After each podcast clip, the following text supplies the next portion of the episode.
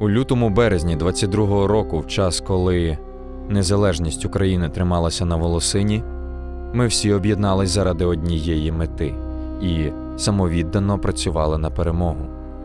Кожен із нас готовий був боротись за свою країну, а дехто навіть віддавати за неї своє життя. Щодня довкола відбувалася жахлива трагедія. Було неясно, куди це все йде, ментальний стан гіршав із кожною новиною. Аж раптом поміж нами виникає пісня. Пісня Володимира Івасюка про любов.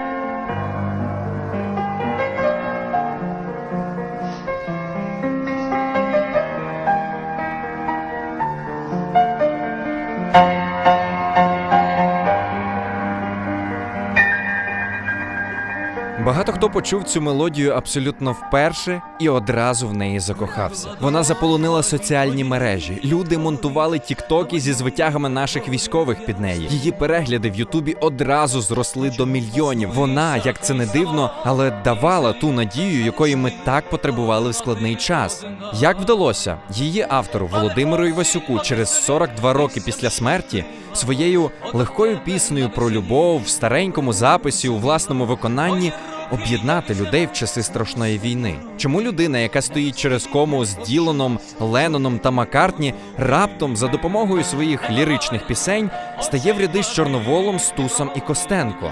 Чому його безневинні слова про природу та кохання були загрозою для режиму колись і стали надією на перемогу зараз? Сьогодні спробуємо розібратися. Рушаємо. О, твій голос, о, зелен колос нею повен, жовтий лист паде і виросте зелений.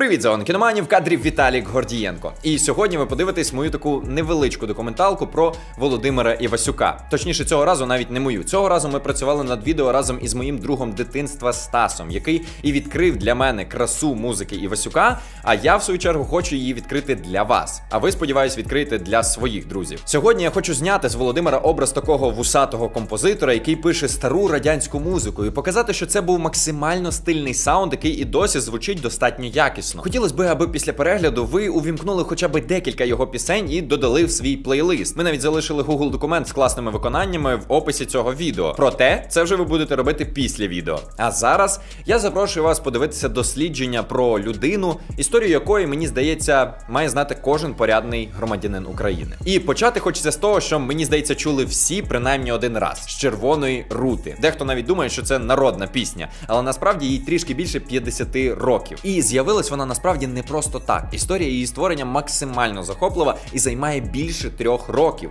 Тож як Володі Івасюку вдалося створити безсмертний хіт? Частина перша червона рута. Середина 60-х. На світ тільки з'являються гурти Pink Floyd, Scorpions, The Doors. Відбувається прем'єра тіней забутих предків. Пол Маккартні вперше виконує Yesterday, а Мік Джаггер Satisfaction. Європа зачитується дюною Герберта. На теренах радянського союзу не замовкають два кольори і пісня про рушник у виконанні Дмитра Гнатюка. А тим часом далеко від метушні великого міста у мальовничому містечку Кіцмань, 16-річний хлопчина живе своє безтрепетне життя. Живе життя. Багато часу проводить за навчанням та репетиціями саме у цій аудиторії Кіцманської музичної школи. Пише пісню за піснею, а про творчість думає так. Потрібно виразити себе на повну силу. Потрібно шукати вперто свіжі інтонаційні фрази, ще не вживані мелодійні звороти, сюжети, образи, шукати нове. Він шукає і знаходить в бібліотеці батька монументальну працю Володимира Гнатюка Коломийки 1906 року. Володимир Гнатюк це ось цей пан біля Грушевського і Франка. І саме в цій книзі юнак натрапляє на рядки. Назбирала троєзілля червону рутоньку та схотіла щарувати мене сиротоньку. Оце поєднання слів просто вразило його. Він побачив у цій квітці символ е, чогось прекрасного. Він побачив великі можливості пісенні і поетичні. І щоб ви собі розуміли, вона далеко не на першій сторінці цієї книги. Я от знайшов її саме ту книгу, яку читав Володимир Івасюк 1906 року. І ну, ви знаєте, це чтиво не з лайтових, особливо якщо читати у вільний час від навчання і роботи на заводі. Хоча не знаю, можливо, він просто, знаєте, типу, тикнув будь-яку сторінку і побачив червону рутоньку і такий супер, берем. Постає питання, що це за рослина така червона рута. Він звертається до етнологів. Виявляється, що в природі такого немає. Рута цвіте жовто, а те, що називають червоною, то швидше за все рододендрон східнокарпатський. Але юнак не вірить, що образ є суто вигаданим. Саме тому роками шукає відповідь, шукає справжню червону руту. Якось у Ростоках відбувається знімання фільму Білий птах з чорною ознакою в головній ролі з Іваном Миколайчуком. Так сталося, що наш юний музикант разом із танцювальним ансамблем теж знімається у фільмі, але у фінальний монтаж він, на жаль, не потрапляє. Але поїздка не проходить даремно. Саме тут, у Ростоках, він знаходить жінку, яка розповідає йому стародавню історію. І можливо не дослівно, але суть така: червона рута існує, але цвіте лише раз на 1500 років. Дівчина, яка її зірве, зможе підчепити будь-якого чувака. Здається, таємниця дивоквітки розкрита. Повернувшись додому, композитор хутко береться за роботу і в пориві натхнення видає у всіх сенсах фантастичний текст. В деяких джерелах вказано, що цей текст був саме таким. Ти не смійся хоч раз, не кажи, що забула, а згадай про той час, як ти мавкою була, що ночами в лісах ти черзілля шукала, що з вітрами, як птах, ти колись розмовляла. Вловили сюжет, тобто мавка зачаровує головного героя лише за допомогою чарзілля. Якась казка для фанатів фентезі виходить. І дійсно, якщо юнак справді пише такий варіант, то він йому не подобається, і той переписує його безліч разів протягом довгого часу, але все одно щось не вдається. І раптом виявляється, що все, що було потрібно для вдалого твору. Це просто закохатись. Фантазійні обряди обережно ховаються між рядками. Там, де могло бути містично, стає по-справжньому. І Васюк закохався і усвідомив, що для того, щоб по-справжньому кохати, червона рута не потрібна. Бо ти просто любиш людину і все. Червону руту не шукай вечорами. Ти у мене єдина, тільки ти. Повір. З текстом розібралися. А що з музикою? Спочатку він хоче зробити цю пісню типовою рок-баладою в стилі бітлівської «Yesterday». Ти признайсь, звідки в тебе ті Та чогось явно бракує, і цей потрібний елемент він знаходить в українському фольклорі, в народній музиці. Фонограму зі своїми друзями Стріховичем і Селезінкою пишуть вночі, щоб ніхто не заважав. Зрештою, ось тут, в Чернівцях, на студії звукозапису, і шукають ідеальне звучання. Як має звучати зараз всім відомий нам мотив? Пробують безліч інструментів, але жоден із них не справляє потрібного ефекту. І знову, після тривалих невдалих спроб, з'являється ідея. Це має бути жіночий вокал. Цією думкою вони посеред ночі біжать будити Олену Кузніцову, місцеву викладачку вокалу, щоб саме вона записала свій голос для цієї пісні. Робота над піснею триває усю ніч. Щоб ви собі зрозуміли, саме в цей час з усіх платівок в Європі лунає свіжо написана «Let it be». Розлітається черговий наклад хрещеного батька. Українська молодь шаленіє від пісень Скорика. З'являється пісня «Good Vibration» і гурт Led Zeppelin, а Фредді Меркурі засновує Queen. І хто б міг подумати, але саме з цієї площі у 1970 році вперше звучить пісня Червона рута на широкий загал і сама стає світовим контекстом. А 21-річний юнак, який навіть не міг мріяти про подібний успіх і просто писав милу пісню, вписує своє ім'я в історію. І через кому з Полом Маккартні, Фредді Меркурі, Міком Джаггером у списку видатні світові композитори з'являється нове ім'я Володимир Івасюк. червону руту, не ой, чари. Чазілля шукала. Шукаєш.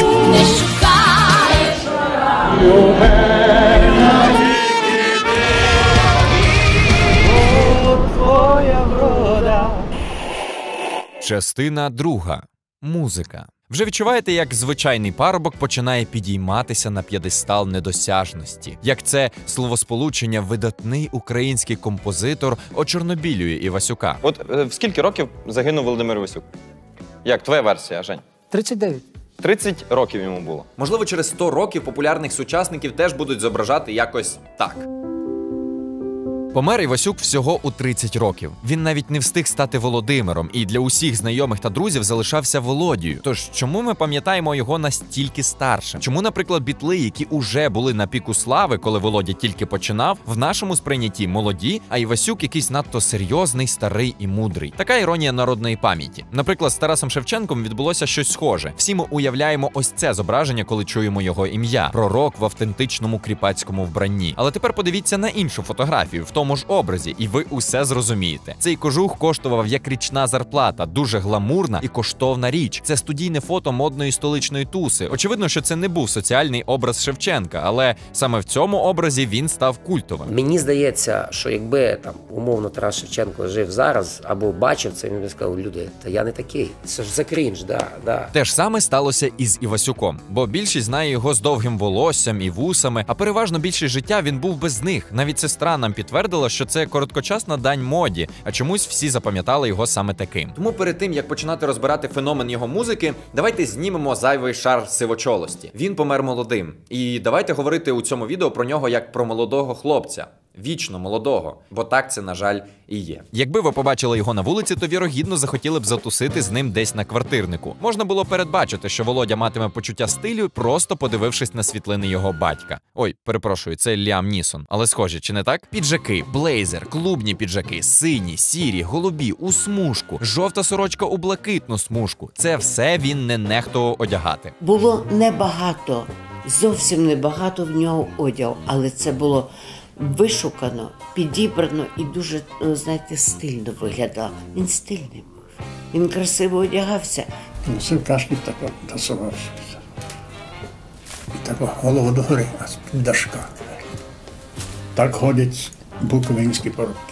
А ще легендарна шкіряна куртка. До речі, дуже схоже Тарантіно одягає персонажа Ді Капріо у своєму фільмі одного разу в Голлівуді. Підкреслюємо цим порівнянням крутість цього образу. А Тарантіно ж любить підкрадати цікаві культурні образи з різних країн. Уявіть, якщо він реально підгледів цей образ у Івасюка. А ще додайте до цього всього виразні блакитні очі, русяве волосся, чарівну усмішку і прекрасне почуття гумору. Він каже, присядь, я присіла.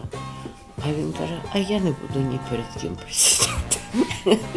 А також він мав спортивне тіло і захоплювався залізним Арні. Вже відчуваєте, як він стає трішечки ближчим до нас? Цікаво, що принаймні зараз, е, хоч якісь українські музиканти змогли познайомитись з Арнольдом Шварценеггером. А ще Володя у свої молоді літа був до біса заможним. Він був дуже добрий до своїх друзів. Ну, був багатий. Ну, тут зверху то не було видно, він не показував цього якось спеціально і так далі. Але я знаю, бо я бачив, якось ночував у нього, бачив його книжки, його ще. А на другий 17 тисяч рублей. Ви уявляєте, скільки то грошей було? 17 тисяч. Вже захотіли піти з Володою у далекі гори на широкі полонини у вечірню годину? Не ви одні. Багато дівчат закохувались в нього, але підозрюю, він сам вмів захоплюватись і пристрасно кохати. Ну що, цікаво, кому він в устах ніс цілунки, а в руках ласку. Соколовська Марчук, Щербакова, Ротару, Тарасюк, Жукова. Що між ними було? Чого між ними не було? Насправді ми не будемо про це сьогодні говорити, тому що Володя часто наголошував, що він не любить про особисте, і ми поважаємо його бажання. Давайте говорити про його головну пристрасть. Про музику. Про неї я вам розповім із місця, де створювалася ця музика. Це квартира Івасюків в Чернівцях. Реально, буквально за мною його рояль стоїть. Come on. Я вже розповів, як Володя прийшов до червоної рути, і не таємниця, що ця пісня стала найпопулярнішою, головним його хітом. І якби я пояснював, в чому її феномен, то це би виглядало приблизно ось так. Музика Володимира Івасюка викликає у мене просто вир емоцій. Я просто кайфую настільки сильно, наскільки це можливо. От просто давайте послухаємо. Звідки в тебе ті чари? Я без тебе всі дні. Ну, як ви зрозуміли, з мене музичний експерт не дуже, саме тому нам в цьому допоможе розібратися Філ Пухарєв. Це музичний журналіст, автор телеграм-каналу Плай. Там він дуже захопливо розповідає про олдскульну українську музику. Дуже радимо підписатись. Та ж червона рута, це з одного боку.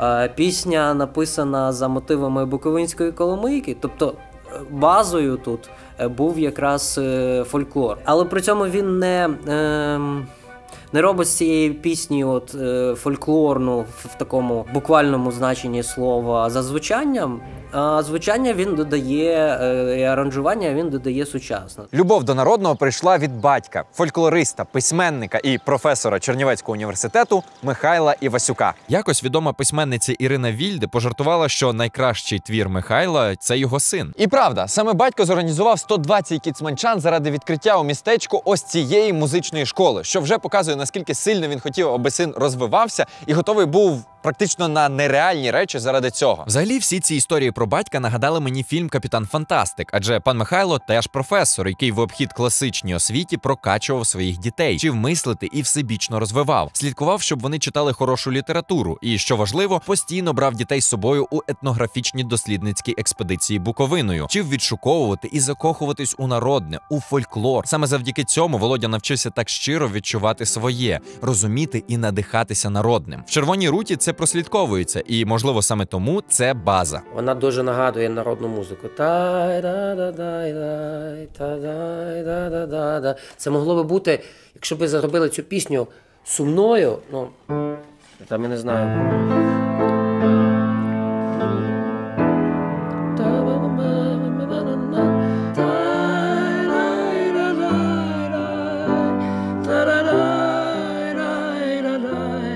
Це абсолютно, якщо ви зробите цю пісню повільно і сядете за столом, то це буде щось, як я не знаю, там е, сподобалась мені, сподобалась мені. Та я дівчата. Тобто те, те ж саме. Я думаю, ця от архетипність вона дуже народна. Просто його композиторська освіта вже пізніше не давала можливість зробити йому їх занадто просто, щоб вони звучали народно.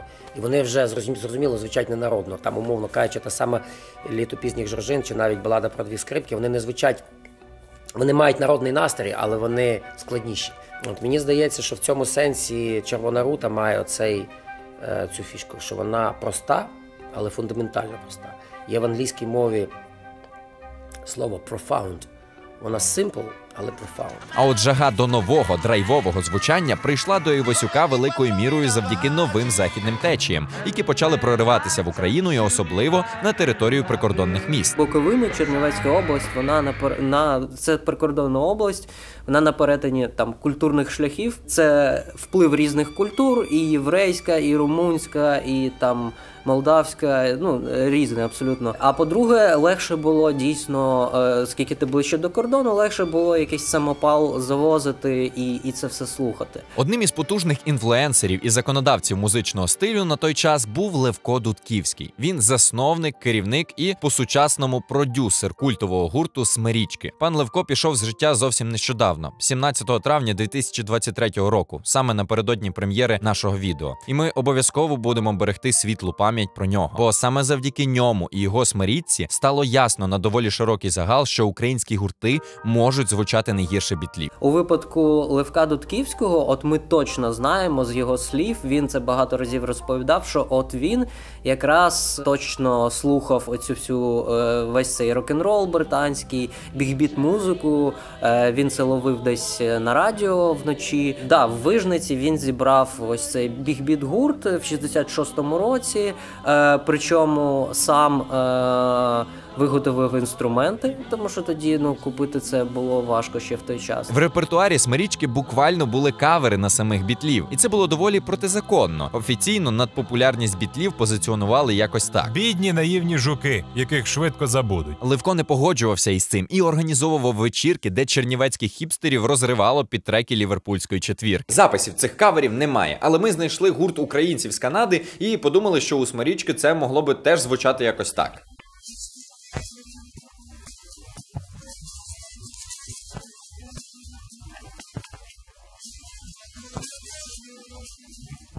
Володя був великим шанувальником смирічки і захоплювався та тяжів до такого саунду. Зрештою, навіть перший запис червоної рути сповнений новітніми західними музичними рішеннями. Там уже електроорган звучить, який можна було в той час почути в музиці багатьох е, там е, закордонних психоделік гуртів, наприклад, The Doors. Там ну це інструмент, який тоді е, був от в тренді для багатьох е, музикантів, саме закордонних. І, і тут ми його чуємо в червоній руті. Але ми живемо не в казковому світі, і просто написавши потужну пісню, дуже важко зробити так, щоб її почули. Треба потужна рекламна кампанія, удача, співпадіння, щоб щось стало культовим. Наприклад, Моноліза. Картина об'єктивно легендарна, але відома вона нам не через її мистецькі цінності, а через ряд містичних і хайпових історій. Так і з піснями Івасюка мав відбутися ряд подій, який зробив цю пісню, можна так сказати, народною. Уявіть, на початку успіх пісні могли зарізати, навіть не допустивши до етеру, але Володі пощастило з друзями. Режисер Стріхович, який допомагав записати трек, ризикнув і просунув його в етер без дозволу художньої ради. Зрештою, йому виписали за це догану. Але потім українське телебачення отримало купу повідомлень, де було чітко зазначено. Виконайте ще раз А пісню Червона рута. Включіть ще раз пісню про червону? Руту. Будь ласка, ще раз червону руту. хочу Ще руту, ще раз дружина просить. Тоді Стріховичу скасували догану і нагородили похвальною грамотою. В цьому можна побачити всю суть радянського союзу. До речі, Стріхович так само відкрив світу Іво Бобула, перше пустивши його в етер з піснею Левка Дудківського Якщо любиш, кохай.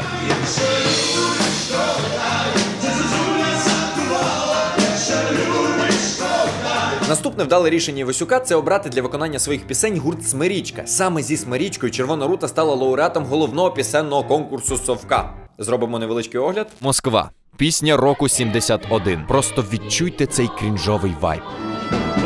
Словно репа, а звезды фасоль. Эта книга – наш особенный сувенир. В этой книге, если вы обратите внимание, нет ни одной строчки и ни одной даже точки.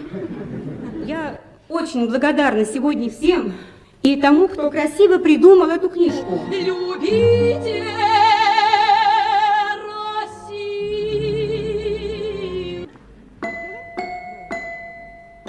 Виступає Магомай. Хіль. Лещенко. А может быть, я стану старше. Кобзон. Рыжий, как из рыжиков рагу. Песню «Баллада о красках» называли одной из лучших песен. Я от солнышка сыночка родила. А ось три майбутні герої України скромно вибігають на сцену, щоб нескромно покласти усіх інших на лопатки.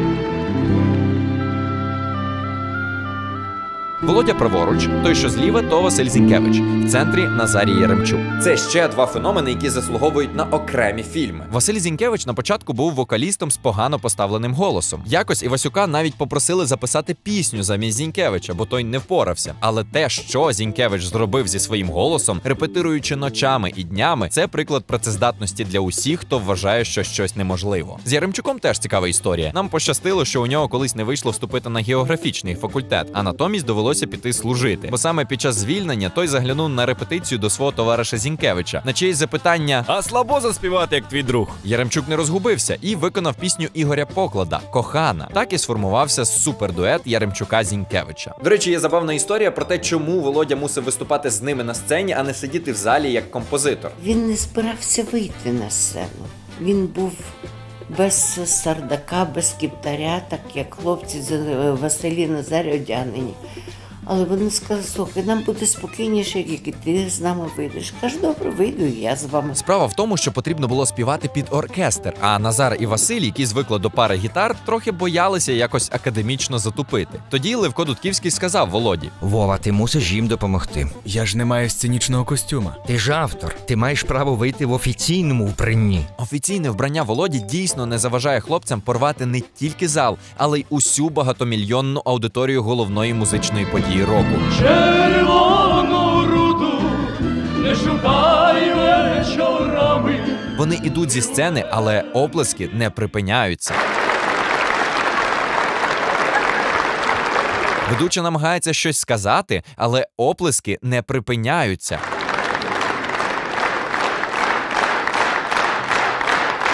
Володя знову виходить на сцену, тисне руку Силантьєву, але оплески далі не припиняються.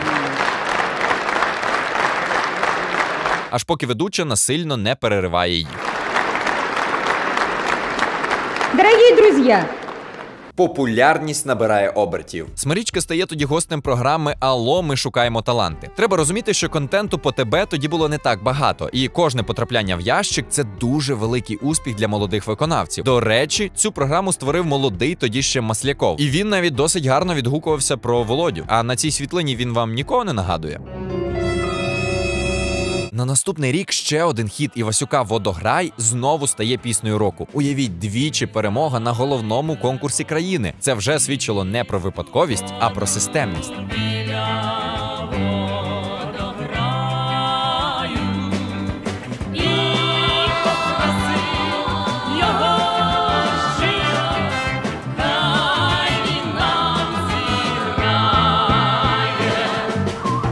Цікаво відмітити факт-чекінг українського телебачення. Неодноразово на різних каналах заявляли про те, що Володя з цією піснею зайняв перше місце на конкурсі. Червона рута перемогла на всесоюзному пісенному конкурсі у Москві.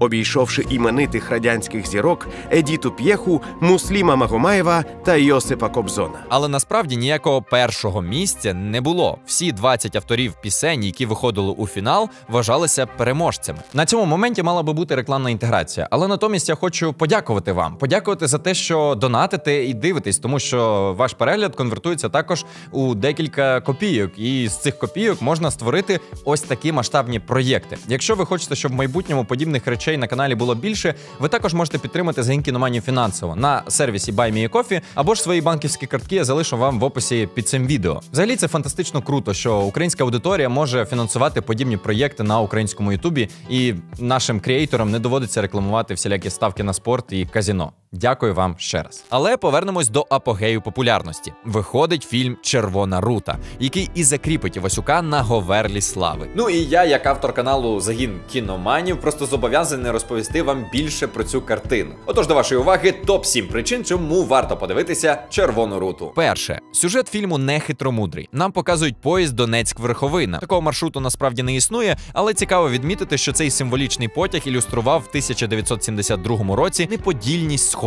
і заходу. А вже потім в совку цей наратив змінився. В цьому потязі знайомляться карпатська дівчина Оксана і молодий шахтар Борис. Він виконує для неї пісню на швидких поїздах. Я вітання везу від донецьких степів синім горам везу. Ось, до речі, крутий кавер на цю пісню від гурту назва. На швидких поїздах я долаю свій шлях, хай летять до мети. Бориса грає Василь Зінькевич у ролі Оксани Софія Ротару. Хлопець і дівчина закохуються один в одного навколо їхніх взаємин і розгортається сюжет картини. У Карпатах дороги молодих розходяться, але Борис розшукує свою кохану. Усі свої почуття Оксана і Борис висловлюють у піснях. Друге, Це саме той фільм, який сформував у нас візуальне естетичне сприйняття епохи. Важливу роль у цьому зіграла модельєрка Алла Дудковська, дружина Левка. Вона, наче Івасюк, тільки у світі моди, поєднала народне і фольклорне з сучасним. Третє, окрім червоної рути і водограю, у фільмі звучить ще багато цікавих і популярних творів, серед яких хочемо відмітити пісню Колиска вітру, яка потім у сучасній обробці увійшла до першого альбому Океан Ельзи.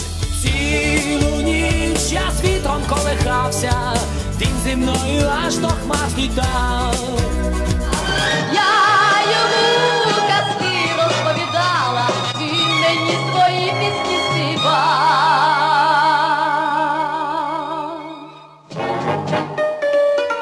Ми зробили пісню е, Колиска вітру. Я навіть не знав про цю пісню. І нам дуже сподобалось. Ми її потім е, грали, по-моєму, це був Палац Україна, е, такий концерт.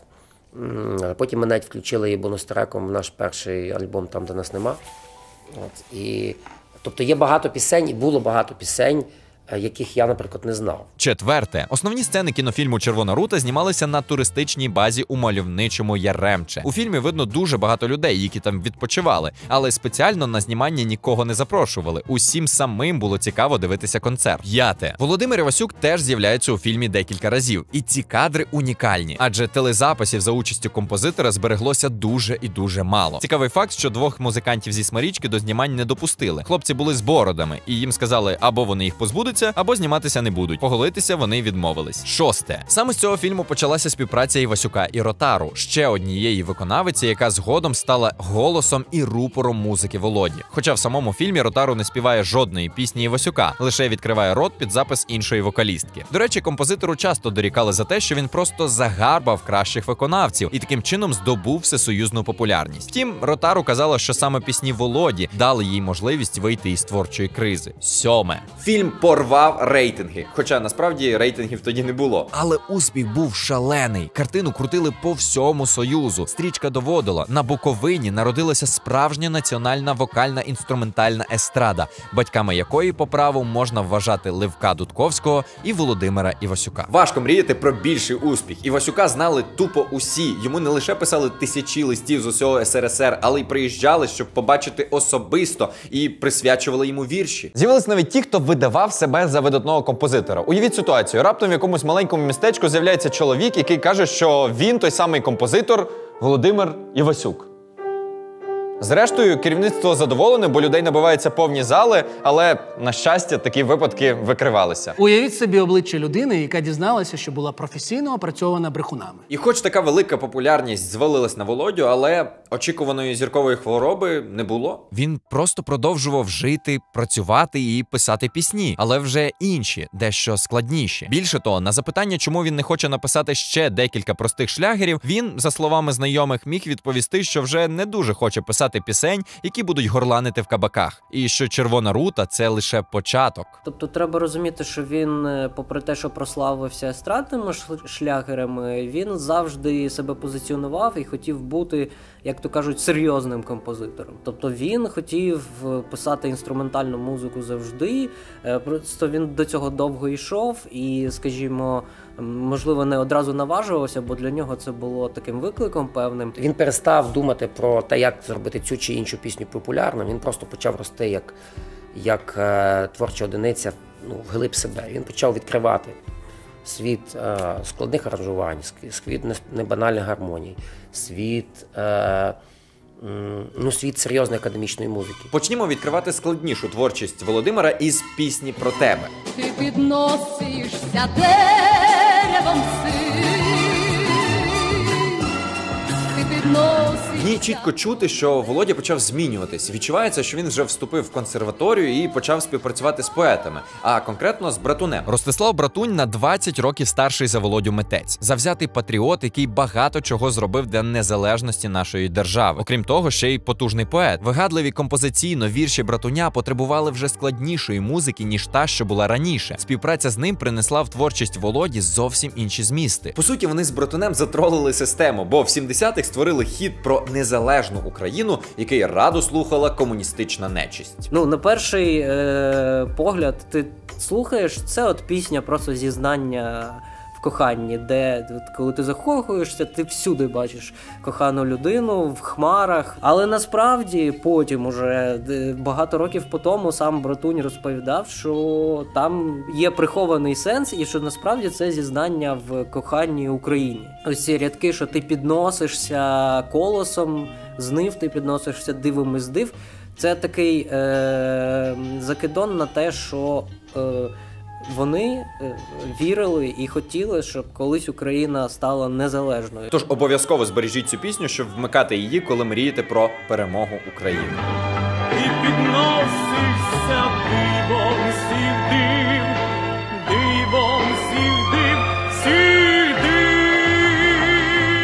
цієї, з братунем вони створили ще близько 30 пісень, а ще десятки творів з іншими поетами: з Куликом, Петренком, Гурою, Стельмахом, Павличком, Гончаром, Лучуком, Рибчинським. І це ще далеко не всі. Непогана кількість фітів, чи не так? Тож як можна бути таким продуктивним? Кава, цигарки, улюблена кімната і головне одержимість процесу. Коли я читав матеріали про композитора, я буквально уявляв кадри із фільму Одержимість. Щоправда, скоріш за все, це було не так драматично із потом і кров'ю, але все ж він працював навіть на відпочинку. Музику до пісні Два перстені написав на морі в Криму, на піску, без всяких нот. Два перстені, дня і ночі, ти з собою. От, от вона звучить як така дійсно музична, така якась. Е, Казка, чи то казка, чи то легенда, така от дуже дуже така містична про ці, ці образи двох перстенів дня і ночі. І вона, до речі, звучить дуже ем, автентично за рахунок е, там багато, от саме. Народних українських інструментів використано, зокрема там цимбали можна почути на початку. Ось це така е, дійсно фолькова пісня, там, тому що якщо в червоній руті, наприклад, е, цей фольк він десь там між рядками, да, е, то тут ми його прям чуємо в звучанні. Ця музика завжди все одно українська. Якщо не цимбали, то е, скрип, скрипкові ходи гуцульські. Якщо не скрипкові гуцульські ходи, то в хорі, е, якщо е, просто навіть в мелодиці слів, оці всі, от в нього буковинська гуцульська мелодика у всьому. Ну просто е, та дай да да да та дай да дай та дай Це ж та да да да да да да дай да дай да дай да да. Це ж абсолютно гуцульські е, ходи. Вони ні такими не здаються, нібито бо коломийки не співаються, але воно там є, воно присутнє. Він фактично як народна музика, тільки конкретна людина, яка творила цю народну музику е, в конкретний час. На перстені то твій усміх, а ти усміх моя служба.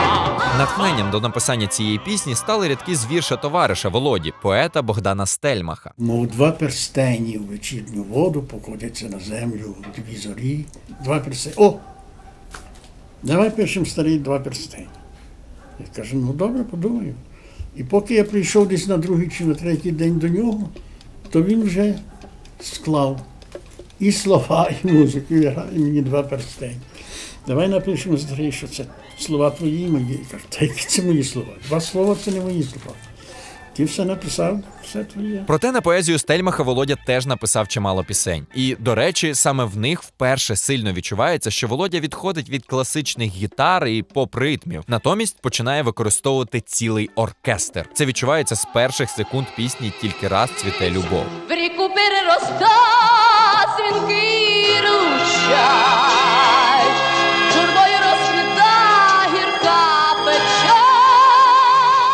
Тільки раз цвіте любов, це е, в принципі така пісня, можна так сказати, що вона вже писалася свідомо під ротару. Е, тобто це пісня, яка, яку я не уявляю в виконанні там когось іншого. Та? Е, тому що, по-перше, там дуже високий вокальний діапазон має бути, і ми це чуємо, що до яких висот там досягає ротару, яких висот досягає, коли вона це співає. І е, от, власне, це написано от в такому стилі такого е, бароко-попу або бароко-року, як я це називаю. Це теж один із жанрів там е, кінця 60-х, коли ну, особливість цього жанру є якраз використання в музиці якихось таких пишних таких оркестрових інструментів, які в принципі в рок-музиці не зазвичай не використовуються. До речі, ви вже могли чути фрагмент цієї пісні, бо саме з неї ютуб канал Наші без Раші зробили прикольний вступний трек. Один єдиний раз. Один єдиний Добре там, де наші безрачі. Проте не думайте, що почавши працювати з оркестром, він стає серйозним і нудним. Просто послухайте історію створення пісні на вірші Стельмаха Запроси мене у сни свої, і все зрозумієте. Ви знаєте, це м, одна із чудесних його пісень. Запроси мене у сни. Запроси мене у сни свої. І е, Володя записував із е, звукорежисером у Чернівцях Василь Стрихович від Бога звукорежисер. І каже, мені має звучати тут клавесин. Ну каже, ну де я той клавесин візьму? Він каже, ну в музучилищі, ну навряд чи ми перетягнемо той клавесин, вони мені дадуть чи з музею. Раритет придумав. Я кажу, що ти придумав? Він каже, я на кожну струну в роялі причепив скрепку, а воно деренчить і дало звук е, клавесину. Вони записали, зробили все чудесно і приніс мені і питає: послухай, що звучить? Я кажу, клавесин, а де ти його взяв? Ну і регоче розповідає. І на другий день скандал мали писати до якогось компартійного свята, якогось там е, соліста філармонії. Сів за фортепіано, воно деренчить. Вони туди-сюди, що з інструментом відкривають, а там скрепки, провокація, хтось нашкодив, що то зробив. Каже, ми сидимо, мовчимо. Як таке, щоб то каже, не відкрилося, не зрозумілося. Ви, мабуть, чули пісні Івасюка в різних інтерпретаціях, але ми закликаємо вас відкрити, знайти і послухати оригінали. І тоді ви зрозумієте, наскільки розкішну і багату на звучання інструментів музику він писав. Наприклад, я піду в далекі гори. Найпопулярніша версія ось. Я піду в далекі гори на широкі полонини. Так, вона класна, але давайте послухаємо драйвову версію Володі. Мила моя, люба моя, квіти ясен цвіт. Я не знаю, як це виразити прям словами, але це ну просто кайф. Або ж та сама пісня буде поміж нас. Ви на початку чули чисто піаніно версія, або чули, мабуть, сучасні переспіви. Але давайте послухаємо, наскільки качово вона звучить у виконанні Віа Смирічки. як сідуть сніги з гір потоками, ой глибокими навесні. Завтра ніч дорога та неспокоєм, вдалині мені вдалині. Ну, ви ж чуєте ці гітарні рифи з барабанним драйвом і підсилюючими трубами. І таких прикладів маса. Послухайте маловідомі пісні, наприклад, Вернись із спогадів. Тобою марю, тобою сню, моя любов, як полум'я вогню, а полум'я Це ж просто настільки масштабно, епічно і круто, що просто далі нема куди. Але Володя умудряється і навіть в баладі Віктора Хара зробити ще масштабніше. Ось послухайте. Поети на посту, пісня не вмира, звенить крізь ніч твоя відважна гра. Або ж та сама повір очам звучить тупо як саундтрек нового Бонда.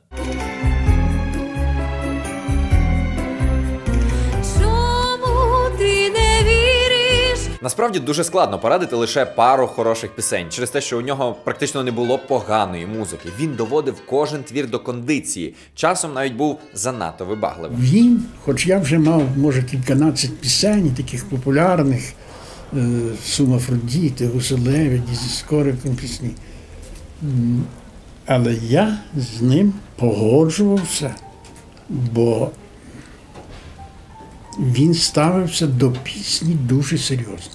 Не так, скажімо, як я, як мої колеги, які також десь пописували пісенні тексти.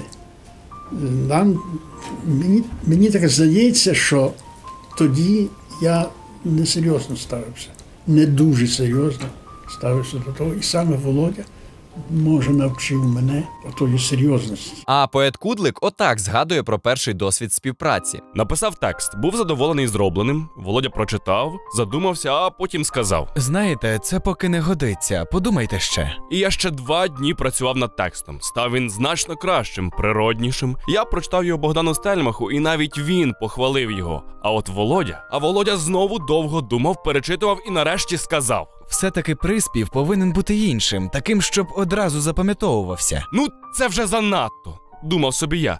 Він сам не знає, чого хоче. А увечері сяйнула свіжа думка. Рано вранці я позвонив Володі, по телефону продиктував приспів, а в обід він забіг до мене на роботу. Буде гарна пісня, от побачите. І пісня вийшла гарна, більше того, новорічна. У Карпатах, у синіх Карпатах, я твоє крило, ти моє крило, щастя більшого не треба. Вже відчуваєте, наскільки багато встигав Володя? Певно, у нього був камінь часу. Бо як ще пояснити, що він, окрім продукування неймовірної кількості музичного контенту і навчання, встигав писати прозу, написав два заключні розділи для книги батька Балада про вершника на білому коні, а також вмів малювати і мріяв створити оформлення для книги батька. Дуже любив також фоткати і знімати. Просто подивіться на арсенал його техніки. До речі, навіть збереглися кадри його авторства. Проте, так як на них немає Володі, то нам вони сьогодні не настільки будуть цікаві. А от що Володя не встигав, так це дбати про побут. До нього навіть у Львів переїхала мама, щоб допомагати із цим. Трішки нагадую історію про Айнштайна, який був так сконцентрований на роботі, що забував взуватися. А ще тусовки, яких ніхто не скасовував. Товариші згадують, що Івасюк міг з'явитися на одній з таких, засісти за фно, запалити цигарку і навалювати до самого ранку. Продуктивність також була Айнштайнівська. Він написав більше ста пісень і дуже переймався за долю кожної. Поет Рибчинський, який, окрім Івасюка, написав текст для хіта Минає день, минає ніч для мозгового, згадує. Володя був мало не шокований, коли почув у Києві у виконанні піснярів нашу з ним у долі своя весна. Справа в тому, що за задумом Володі ця пісня була сучасним романсом, а пісняри створили більш шлягерний варіант.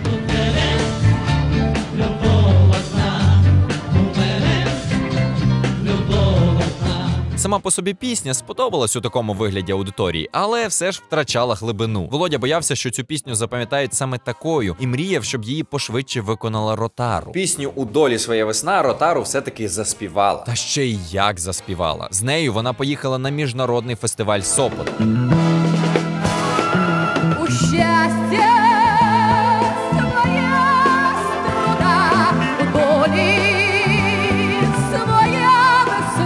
Дарма Володя боявся, що його прекрасні мелодії можуть загубити несмаком, бо можливо багато хто і не слухає Івасюка, бо асоціює його музику із нескінченними крінжовими переспівами червоної рути. На реальной украинской мове Ти признайся мені, як старшого, як брата. Червону руту нецька брюнетка. Твоя врода, то є чиста вода. Ой, Синій гір. синій гір. Браво. перетворила Івасюка на крінж, власне, сама Ротару. Поясню, чу- от на жаль, от, от е, гірка така іронія долі, але так і є. Ну, після смерті Івасюка е, якось вона почала дуже різко перевзуватись, і це такий болючий момент, насправді, особисто для мене. Тобто, ну. Е, Ну, вона по суті стала російською співачкою, тому що для неї почали писати там російські композитори. Українські теж писали там Микола Мозговий, наприклад, але цього було м, так ну небагато. Російські композитори почали писати, і це все перетворилося в таку якусь таку от російську естраду, е, таку заунивну, да, як, якою вона є. І ну, якби Івасюк жив далі, і я думаю, це, це б не відбулося. Навіть якщо Івасюка там переспівували вже в 90-х, там і пізніше, це вже все такий якийсь переважній більшості якийсь такий е, шароварний крінж. Ну, е, тобто, але це відображало те, в що перетворилася взагалі естрада українська. Тобто, в той час вона перетворилася в пародію на саму себе. Це вже рівень якихось е, горілочка огірочок, застільні пісні. Поплавський, Зібров, ну все. Вона просто, як я кажу, вона не те, що померла, вона стала зомбі. Проте не будемо про сумне, повернімося до прекрасного.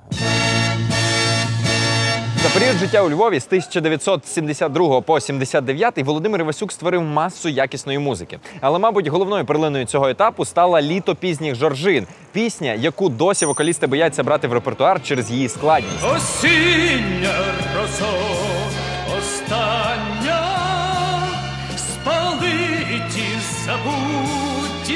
Композитор працював над нею 5 років і створив справжню п'ятихвилинну драму. Пізніше її виконав Василь Зінькевич. І Михайло Івасюк, який справді був скупий на щедрі похвали, навіть написав синові листа про Василя, коли почув це виконання. Виспівався лайдака. У його виконанні літо пізніх жоржин шедевр.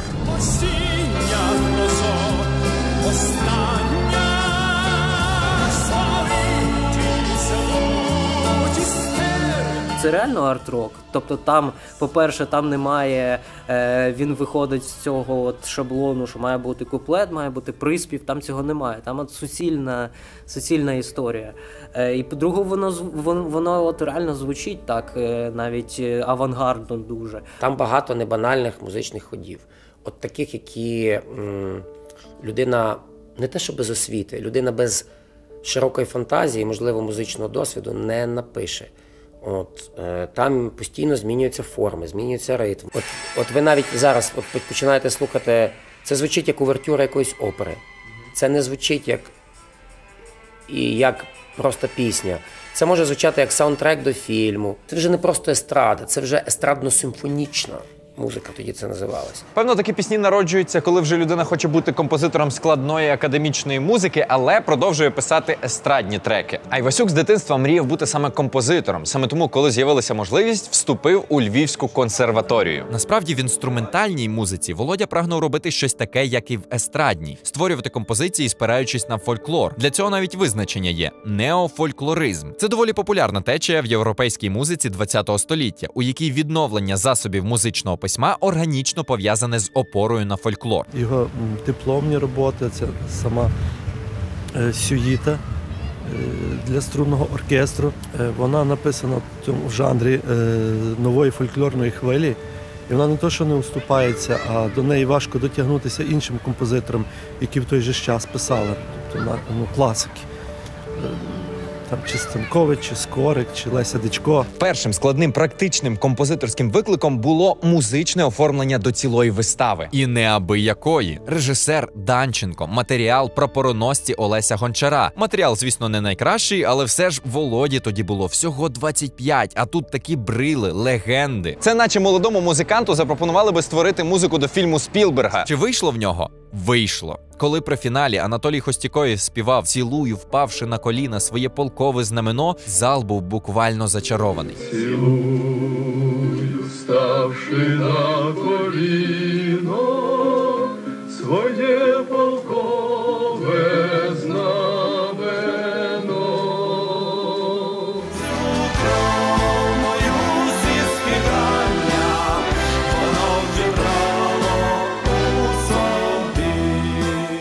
Слухаючи її, розуміємо, що в ній такий ось дуже проукраїнський маршовий такий вайб, і вона дуже прям римується, нагадує ось е, пісні УПА, стрілецькі пісні.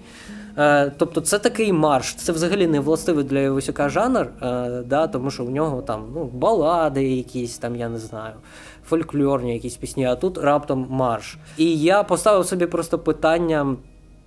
А як взагалі, е, ну, типу, як це пропустили, як цензура це не закенселила? Е, А от знову ж таки, тому що все дуже обережно було зроблено, і там немає жодного рядка про УПА, про жовто-блакитний стяг. Референс для тих, хто шарить.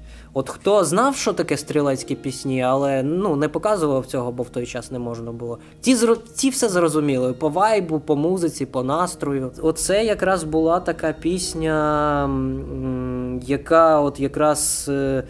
Е, Дуже яскраво демонструє, що Івасюк був абсолютно, абсолютно проукраїнською людиною. Окрім цієї пісні, збереглися ще фрагменти нот до вистави, які потім зібрали в одну композицію і назвали Мелодія. Ось зараз для вас звучить ця прекрасна композиція.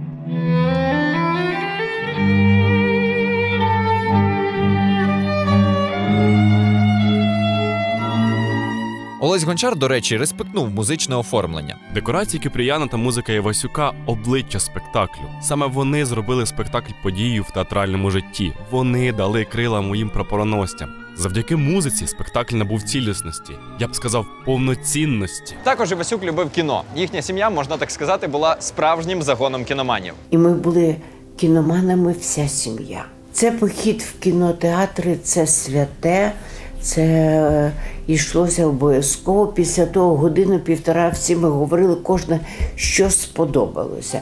І Володя в цьому відношенні мене виховував. Він казав: А як тобі цей фрагмент? Я кажу, я його не зрозуміла. От думай, і сама скажеш, до чого ти дійшла, що ти придумав. Більше того, Володя навіть хотів створити музичне оформлення до кіно. Вони товаришували з тим самим Миколайчуком. Хотіли зняти навіть фільм за казками Боковини, музику до якого написав би Володя. Уявіть, яким би міг бути крутий фільм, якби над ним працювали і Васюк, і Миколайчук. Це би був просто рознос. На превеликий жаль, спільного проєкту вони так і не зробили. І до художніх фільмів Івасюк музики не написав. Але ми вирішили перевірити, як мелодії Володі звучали би в художньому кіно. За основу взяли трек Залишені квіти. Не знаю, я коли сюди прийду, та залишаю замість себе. І нам допоміг один чудесний талановитий композитор Дмитро Козанець переписати залишені квіти так, начебто це саундтрек Лалаленду. І ось що з цього вийшло.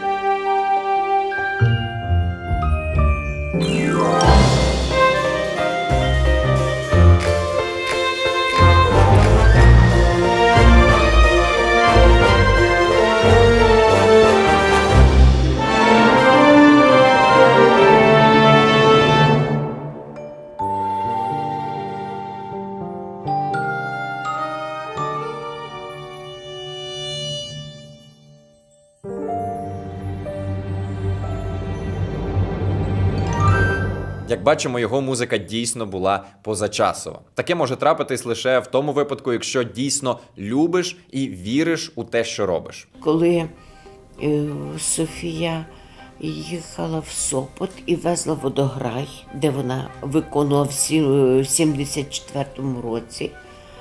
Я кажу, о, дуже добре. Він каже, так, але це треба написати е, е, оркестровку аранжування на оркестр Дебіха 100 чоловік. Ти знаєш, я щось переживаю, щось то не те буде, я даю там у Москві, чи де є знаменитий, який колосально то все зробить. Ну і передзвонив мені через деякий час, я була в Бердянську, каже, давай прилітай, бо і ти їдеш в Сопот. Я кажу, домовився, щоб ти там була. Добре, їдемо в Сопот. Приїжджаю, я прилітаю літаком, заходжу в цю кімнату. Все вистелено аркушами нотного паперу. І стоїть пару пляшок молока порожніх. От я питаю, а це що таке? Він каже, ти являєш, прислали мені аранжування оркестровку. А де мої скрипочки? А де моя музика? Вони мені дурню прислали, і я то буду вести в Сопот. І ми переписували, е, він переписав всю е, оркестровку, все аранжування від початку до кінця. І в Сопоті так і прозвучало. Музика Івасюка, слова Івасюка і аранжація Івасюка. Струни дає тобі кожна весна, тільки здарує їм ясна, а ми зіграємо на струнах води, хай розсіють вони радісний спів.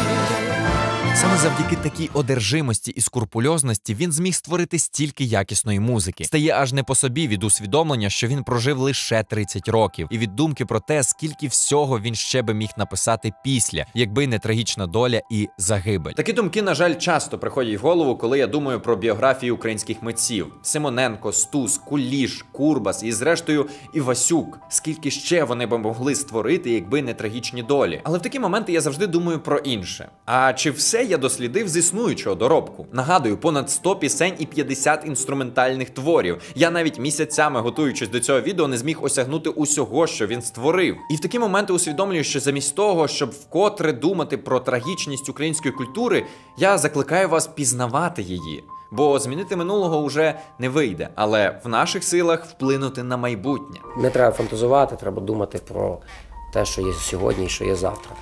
І якщо говорити про Івасюка, нам треба зробити дійсно думати про те, як зробити так, щоб його творчість залишалася, щоб вона пережила і тренди, і ютюби, і тіктоки, і залишалася вже потім навіть. Наприклад, багато існуючих творів Івасюка припадають пилом. Можна пошукати їх і перевідкрити для себе його пісні, досліджувати більше інструментальні твори. Але скажете ви, більшість його музики навіть не можна послухати в мережі. І тут я закликаю музикантів і людей, які розуміються, більше працювати з доробком українського композитора. Не знаю, створювати кавери, вдихати в його творчість життя. Врешті-решт, можливо, компанія, яка володіє правами на його пісні, зробить хоч щось, аби вони з'явилися на музичних платформах, бо зараз їх можна слухати лише на Ютубі, і не зрозуміло, кому йдуть гроші з цих творів. Я впевнений, що в архівах ем, Держтелерадіо і в філармонії різних є, я думаю, записи чи на бабінах, чи на професійній плівці, які можна було б відновити і спробувати оцифрувати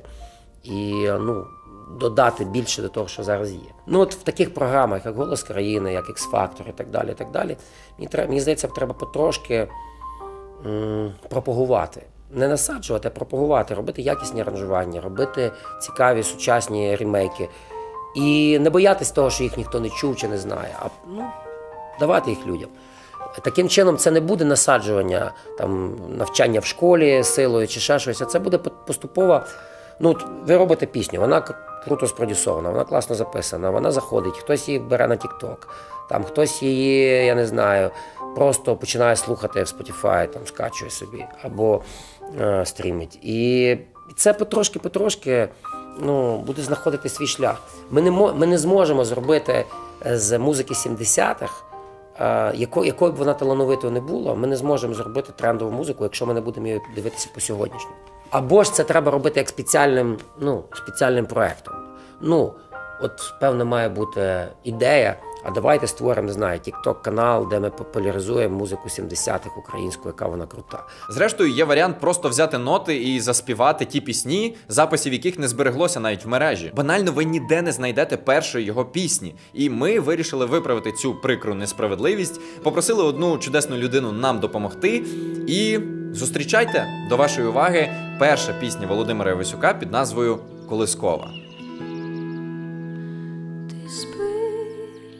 сину, щасливому сні, довкола нас тиша і місяць вікні торкається шибок, вирсяє.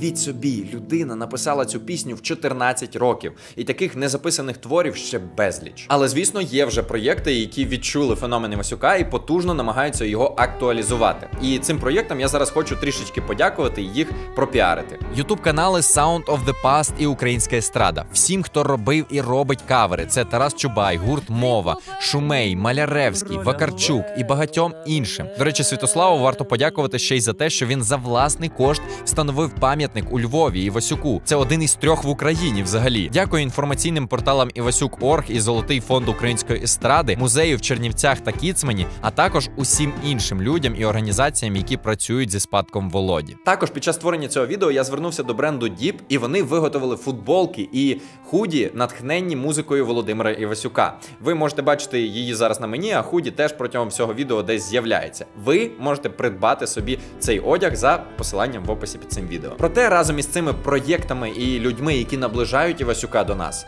є одна річ, яка максимально віддаляє його. Це ідеалізація, чи то пак навіть міфологізація його образу. Частина 3. Феномен Івасюка.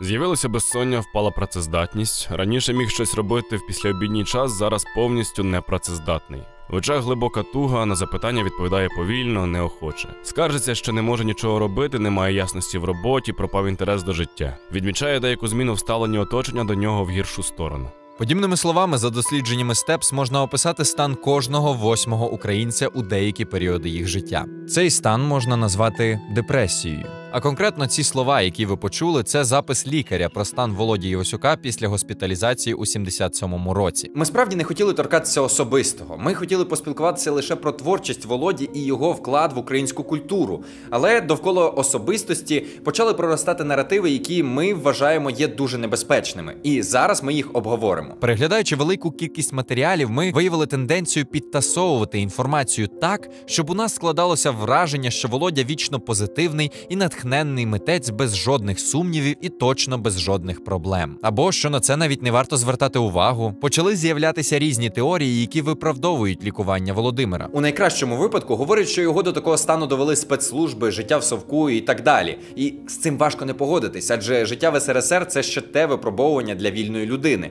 особливо для вільного українця. Сумна іронія, що кожне відео про українського письменника може мати в собі фрагмент про те, як Росія, як Росія вбивала наших митців, чи не давала жити, чи ну просто це.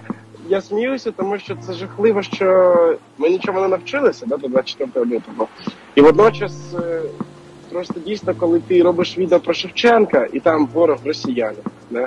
Відео про Сосюру росіяни. Про Тичину, ну система російська зламала. Говоримо про Івасюка, і тут знову росіяни. Справді, немало драми і трагедій він пережив у складі найпрекраснішої країни. В попередніх розділах ми намагалися уникнути цього контексту, аби концентруватися на творчості, а не на ненависті до КГБ. Але зараз вже можна, ба навіть потрібно зосередити вашу увагу на те, що все життя Івасюка відбувається в радянському союзі. Усвідомте цей контекст. Совок у 60-70-ті – це крім пісенних конкурсів, ще й вбивство Алли Горської, Симоненка, ув'язнення Чорновола, Параджанова. Це арешти, переслідування, заборони друкуватися і публікуватися, витравлювання будь-якої критичної думки. Це багато суму. Батьку композитора Михайлу Івасюку взагалі довелося відбути 8 років заключення в таборах на Печорі за те, що він, тікаючи від мобілізації в Румунії і сподіваючись знайти щастя в СРСР, незаконно перетнув кордон. Замість бажаного спокою він відправився відразу в гулаг. Я був на голодному пайку, обірваний, зарослий бородою і з голодними очима.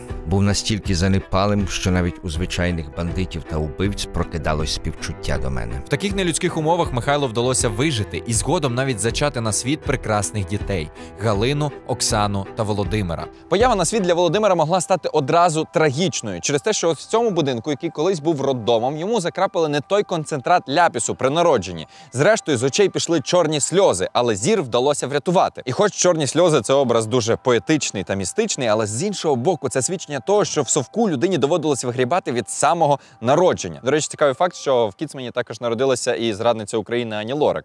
Їй закапали нормальний розчин при народженні. А неприємності з урядом СРСР у Євасюка почалися ще в дитинстві. Він влаштовував справжній ленінопад ще далеко до того, як це стало мейнстрімом. І ось як це сталося. Одного разу після якогось культурного двіжу з танцями і піснями Володя зі своїми друзями десь нарили пляшку вина і пішли в парк тусити. Зараз тут стоїть Шевченко, колись тут стояв Сталін, але потім його закенселили і поставили погано закріплений бюст Леніна. Але видно, хлопцям здалося, що Іллічу тут не місце. На наступний ранок Ленін лежав у смітнику. Лайки Васюку. Насправді не так важливо було це свідомо чи випадково, адже такі витівки в будь-якому разі могли сильно вплинути на його майбутнє. І зрештою так і сталося. Після ситуації з пам'ятником відкрилася справа Володимира Івасюка, і його виключили із комсомолу. Коли Володя успішно вступив до медичного в Чернівцях, ця справа зіграла свою роль. Як тільки про неї було донесено ректорату, Володю одразу ж привселюдно виключили. Зрештою, можна констатувати такий факт, що все своє життя Івасюк стикався з придушенням власного потенціалу. От я відчуваю його біль жити, бути такою талановитою людиною, бачити так багато, відчувати, вміти так багато. Е, Ну, і жити в такий нещасний час, коли нічого не можна. Коли скрізь табу, коли скрізь все заборонено. Питання навіть не в тому, що ти мусиш прославляти партію на кожному кроці. Це якраз найменша проблема. Можна нас велика кількість митців креативно прославляли партію Леніна і нічого страшного якось змогли. Питання в тому, що на всіх, на всіх щаблях в тебе стоїть стоп або гальмо. Ідеологічно в тебе є обмежена річ, про що ти можеш писати, про що ні. Аранжування ти не можеш піти в сторону, тому що трошки в сторону загниваючого капіталізму ти будеш робити музику в стилі рок, не знаю, Бітлз чи Led Zeppelin, тобі не дадуть це зробити.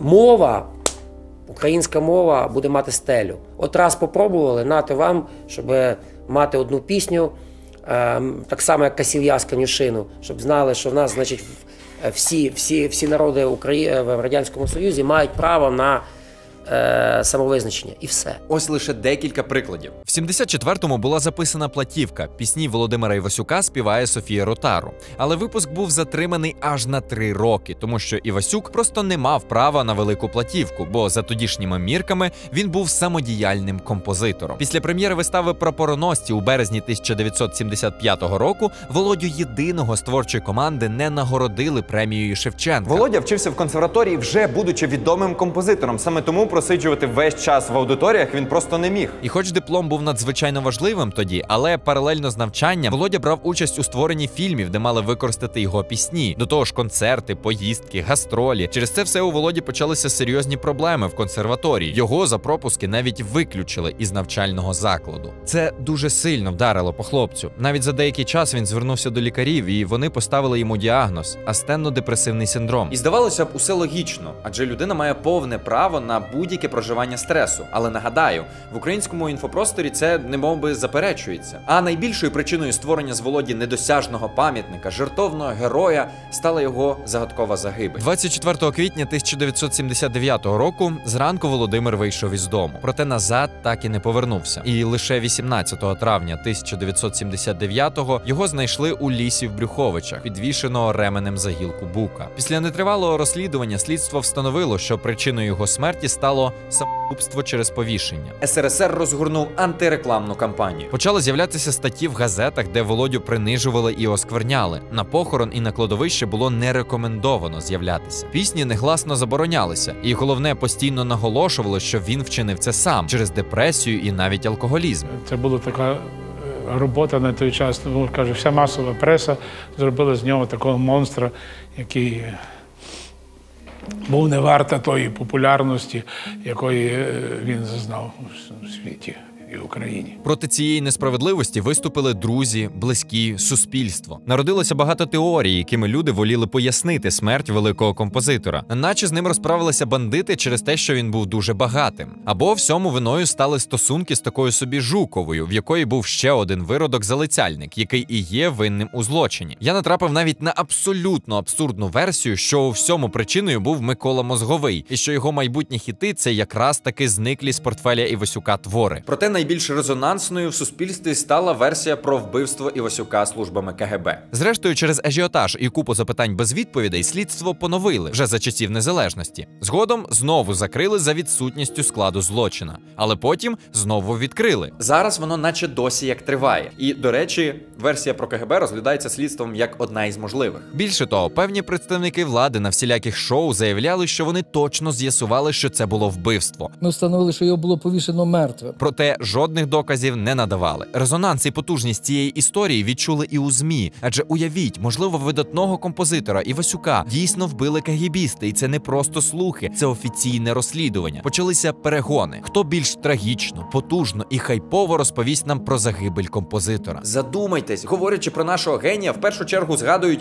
а як же закінчилось його життя, наче це найцікавіше, що він зробив. І чим більше відчуття несправедливості буде у глядачів, тим кращий буде ефект. Як цього досягти? Для цього треба максимально ідеалізувати персонажа, у даному випадку Івасюка, зробити його ледь не святим, додати геройських подвигів. Хоча здавалося б, навіщо щось додавати? Він і без цього досягнув того, за що відверто боролись шістдесятники. Завдяки його пісням Україну краще відчули не тільки за кордоном, але й самі українці. Відчули ту силу, незалежність і самобутність, за яку ми боремось і зараз. Але цього журналістам не досить. Потрібно ще приправити його особистість націоналізмом. Саме тому почали використовувати всюди ось цю цитату. Ми, українці, з колиски стаємо націоналістами, якщо матері співають нам українські колискові.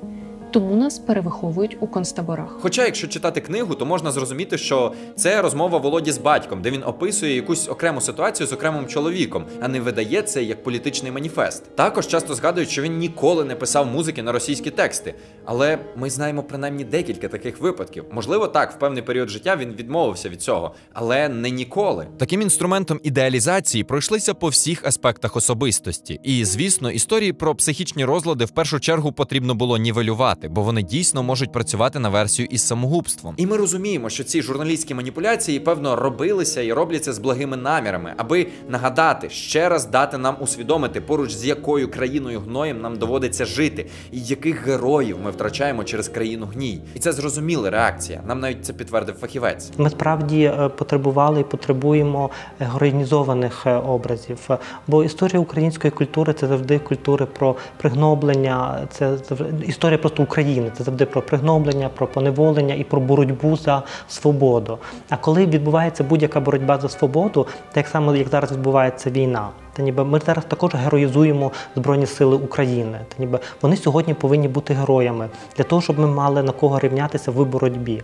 І так само всі наші постаті культурні, вони фактично це завжди були ну ніби якісь або дисиденти, або люди, які від чогось там справді страждали від якихось систем, чи царської Росії, чи радянського Союзу. І тому нам треба було їх героїзувати, щоб нас було на кого ну ніби рівнятися. Але разом з ідеалізацією наших героїв такі наративи зіграли на руку іншому ворогу, який був зовсім неподалік стигматизації психологічних проблем в Україні. Адже я впевнений, що навіть для багатьох із вас інформація, що Володя мав психологічні розлади, здалася шокуючою.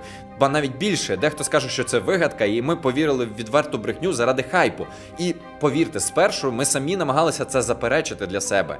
Але в цьому і полягає проблема, тому що про ці речі варто говорити відкрито. Ну ніби в Україні є дуже багато стигматизації, і знову та ніби знову ж таки, та ніби що якби певна на категорія людей вони вже так якби приймають психотерапію, але є ще величезна на кількість людей, які не приймають психотерапію, вони її не розуміють, вони її не приймають. І є велика частина людей, які кажуть, що це все просто розмови, це нічого не допомагає. І є дуже велика частина ще людей, які кажуть, що е, ну ніби якщо в тебе є якісь психічні розлади, то ну ніби то ти слабак, ти дурний, та ніби ти лінивий або лінива, та ніби що з тобою якийсь просто візьми себе в руки, і вони не визнають вже ні психотерапії, ні психіатрії як такої. За статистикою, лише 3% українців з подібними симптомами усвідомлюють свій стан і були проінформовані про це лікарем. Лише 0,4% пройшли лікування. Тисячам людей, які зараз мають внутрішні проблеми, які бояться попросити підтримки, бояться звернутися до спеціалістів, потрібен приклад, що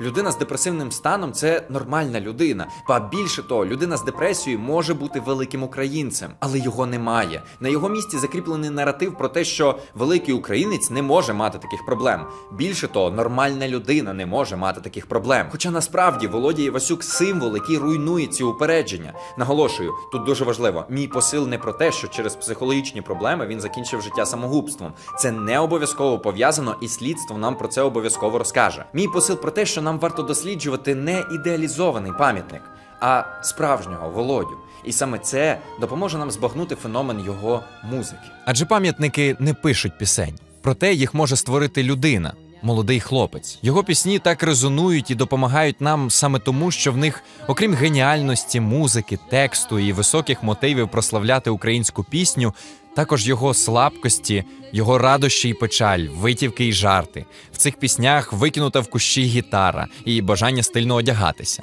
В цих піснях недоспані ночі за роботою і недоспані ночі від кохання. Мандри з батьком Карпатами, печаль від відрахування з консерваторії. В цих піснях поразки, тривоги, страх. В цих піснях і психічні розлади, а також перемога над ними. В цих піснях Кіцмань, Чернівці, Львів, в них сумніви і помилки, в них щастя і свобода, а це все і є життя. І тому, коли ми сумуємо за коханою людиною, пісні Володі нас підтримують.